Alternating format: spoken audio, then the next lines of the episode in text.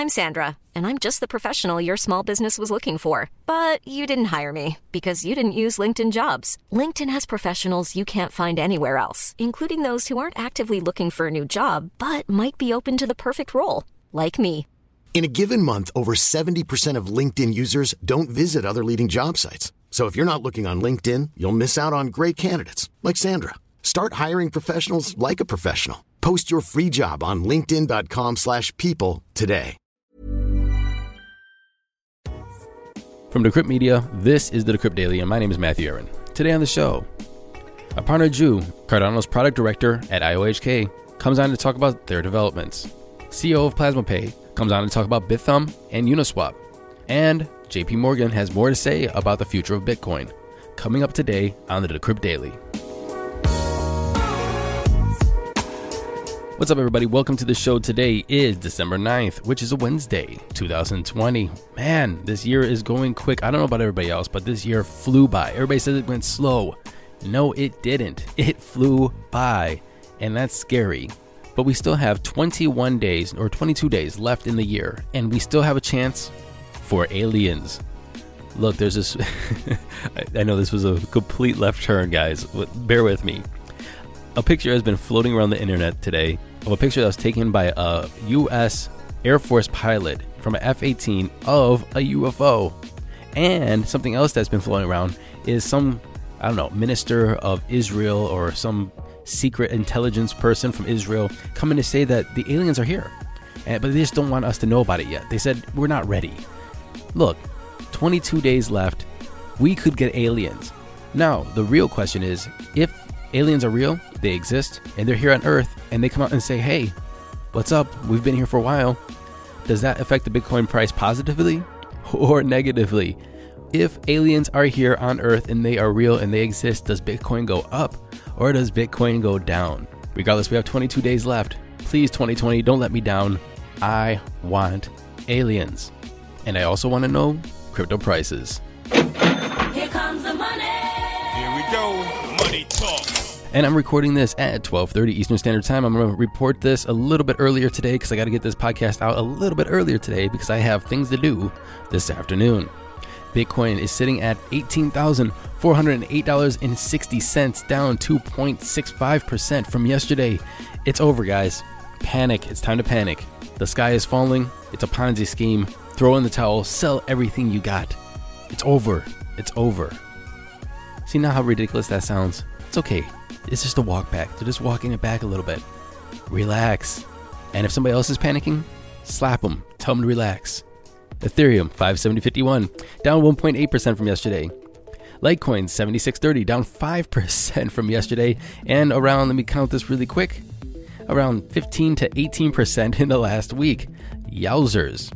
Chainlink 1248 down 2% from yesterday and XRP down 6.3% from yesterday at 55.8 cents. Total market cap for all of cryptocurrency is $544 billion with a BTC dominance of 62.6%. Let's get into that first conversation about Plasma Pay with the CEO, Ilya.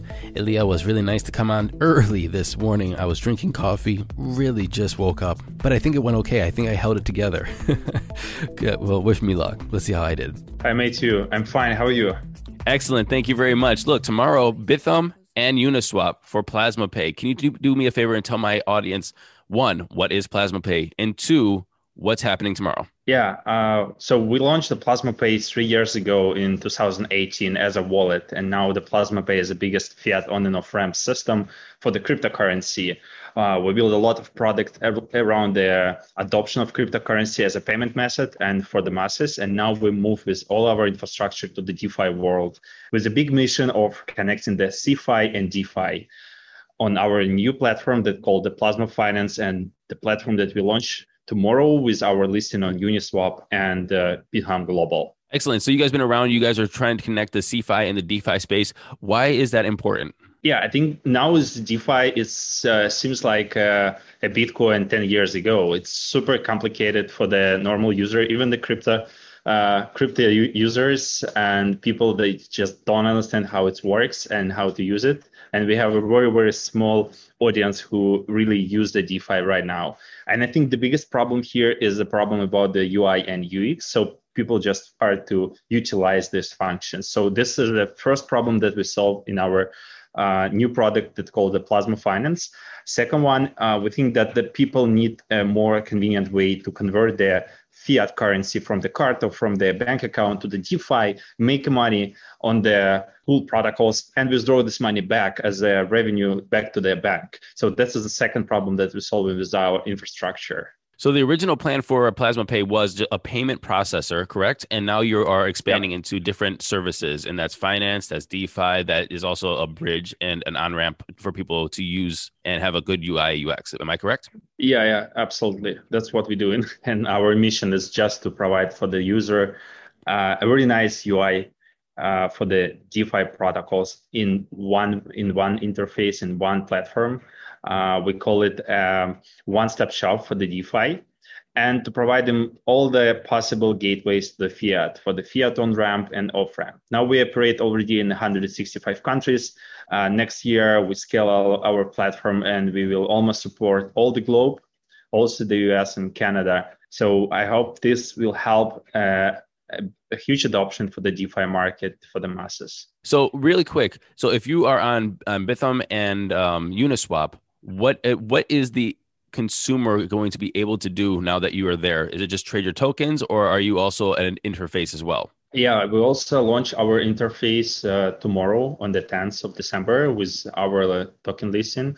So people can go in our platform, plasma.finance. They can trade on Uniswap using this platform. They can provide the liquidity to our pools. They can earn some APY on this liquidity. We also list a few other protocols like Yearn Finance so they can see their other strategies and just to use them and provide the liquidity in that strategy. So we try to aggregate the different protocols, uh, also our PPA DeFi protocols in one interface and provide people just a nice uh, platform where they can get a full information about what happened in, in DeFi market now and what the best protocol with the best APY on the market and just deploy their money there.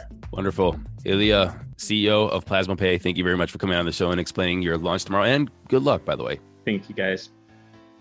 Do you guys remember last week when I had Charles Hoskinson on to talk about cooperation within the crypto space? He is very for cooperation, people working together, chains and protocols working together to make sure that this space grows as responsibly but as quick as possible. Product director of Cardano at IOHK, Aparna Jue, comes on to talk about some of those steps that they are making to make sure that collaboration happens. And if you want more information about this, link is in the description, media at iohk.io. I'll see you after this interview. Aparna, welcome back to the show. How you doing? I'm doing great, Matt. How are you? Excellent, excellent. We're talking about virtual machines today, and I'm gonna mess up the names. You told me how to say the names just about two seconds ago, but I already forgot them. But can we just go straight into what are you guys doing? Well, that's yeah, that's going straight into it for sure, Matt. Um, so the virtual machines are a part of the Goguen program and the Goguen rollout. Goguen for Cardano is a smart contract slash utility pillar of uh, the blockchain. And we do have our own native languages, like Plutus, for example, that's going to be that's based on Haskell, right? It's got its own semantics around Haskell.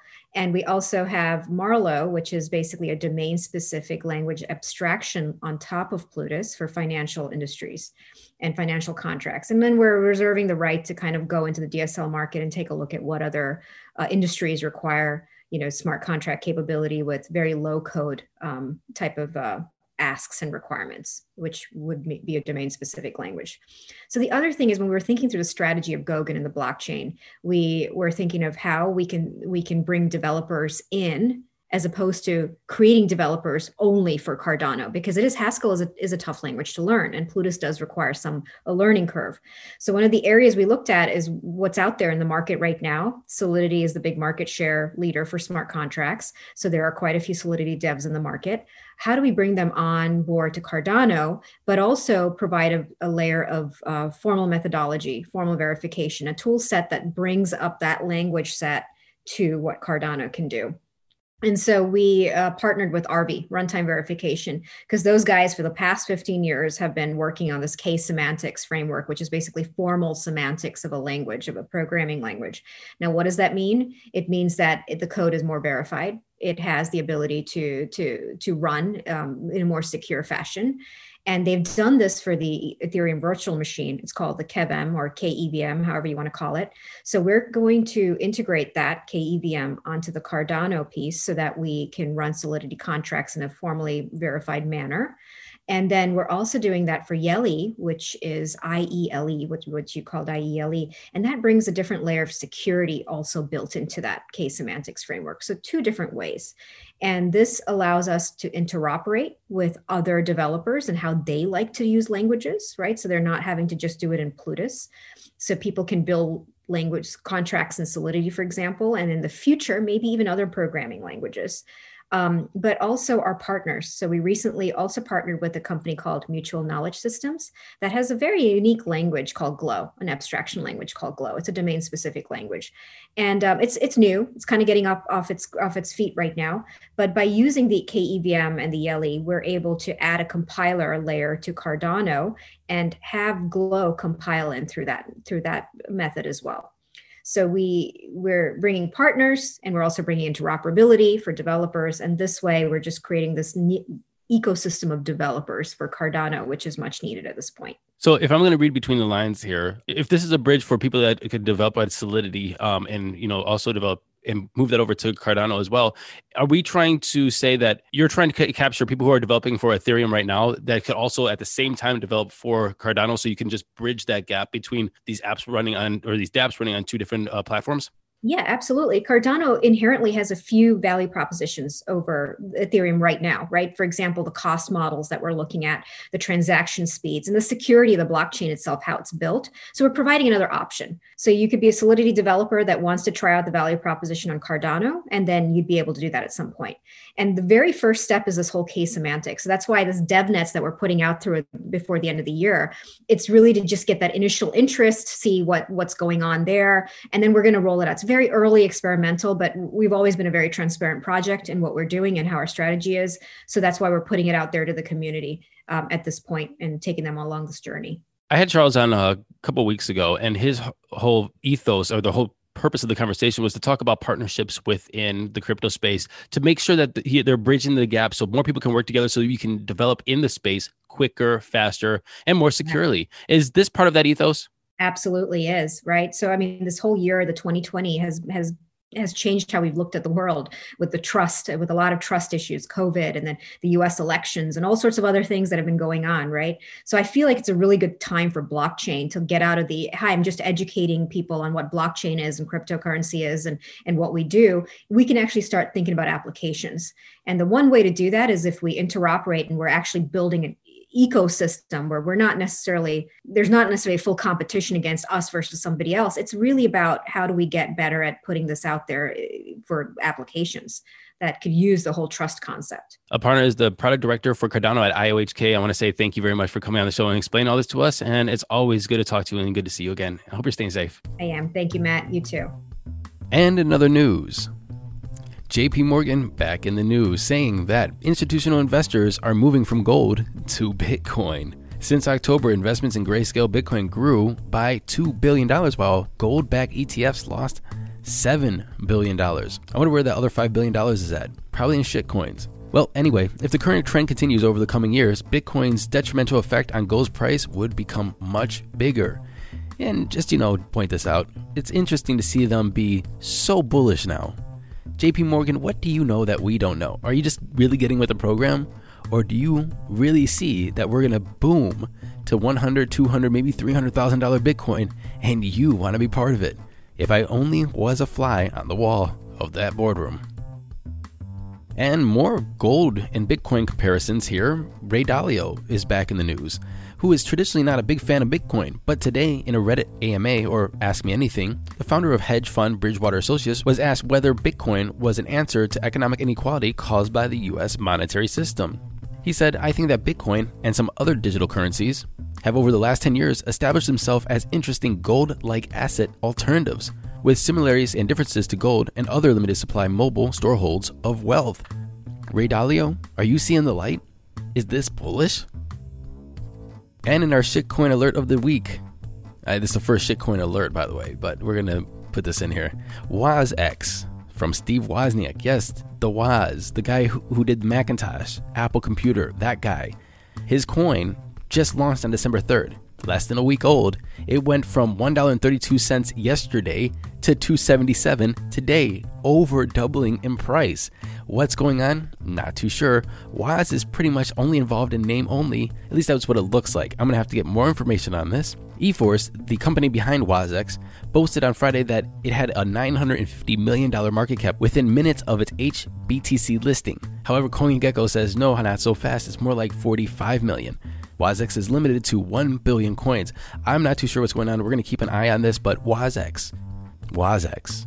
And Steve, if you are listening, please come on the show. Talk about WozX. Would love to have you.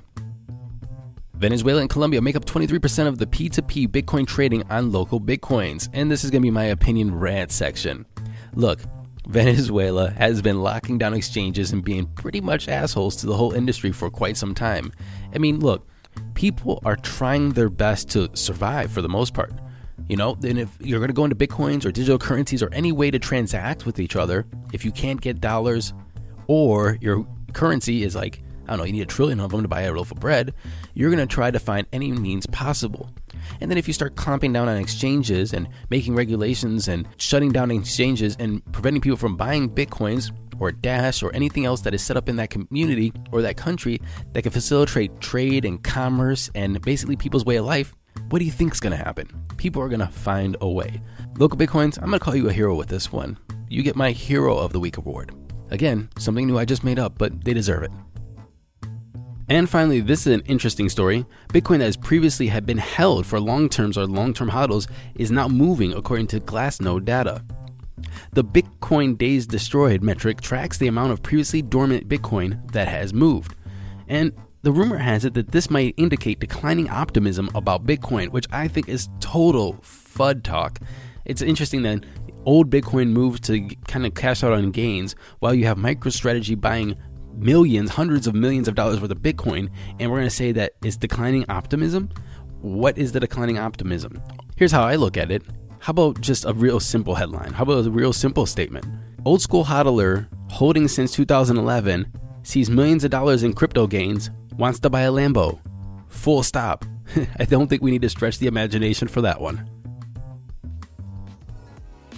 Thank you for listening to this episode of the Decrypt Daily. My name is Matthew Aaron, and remember, we're having a contest. Please go to Apple Podcasts, like, subscribe, share, and leave a comment. The comment is the important part, so I can see the name who left the comment, so I can pick a winner at the end of this week.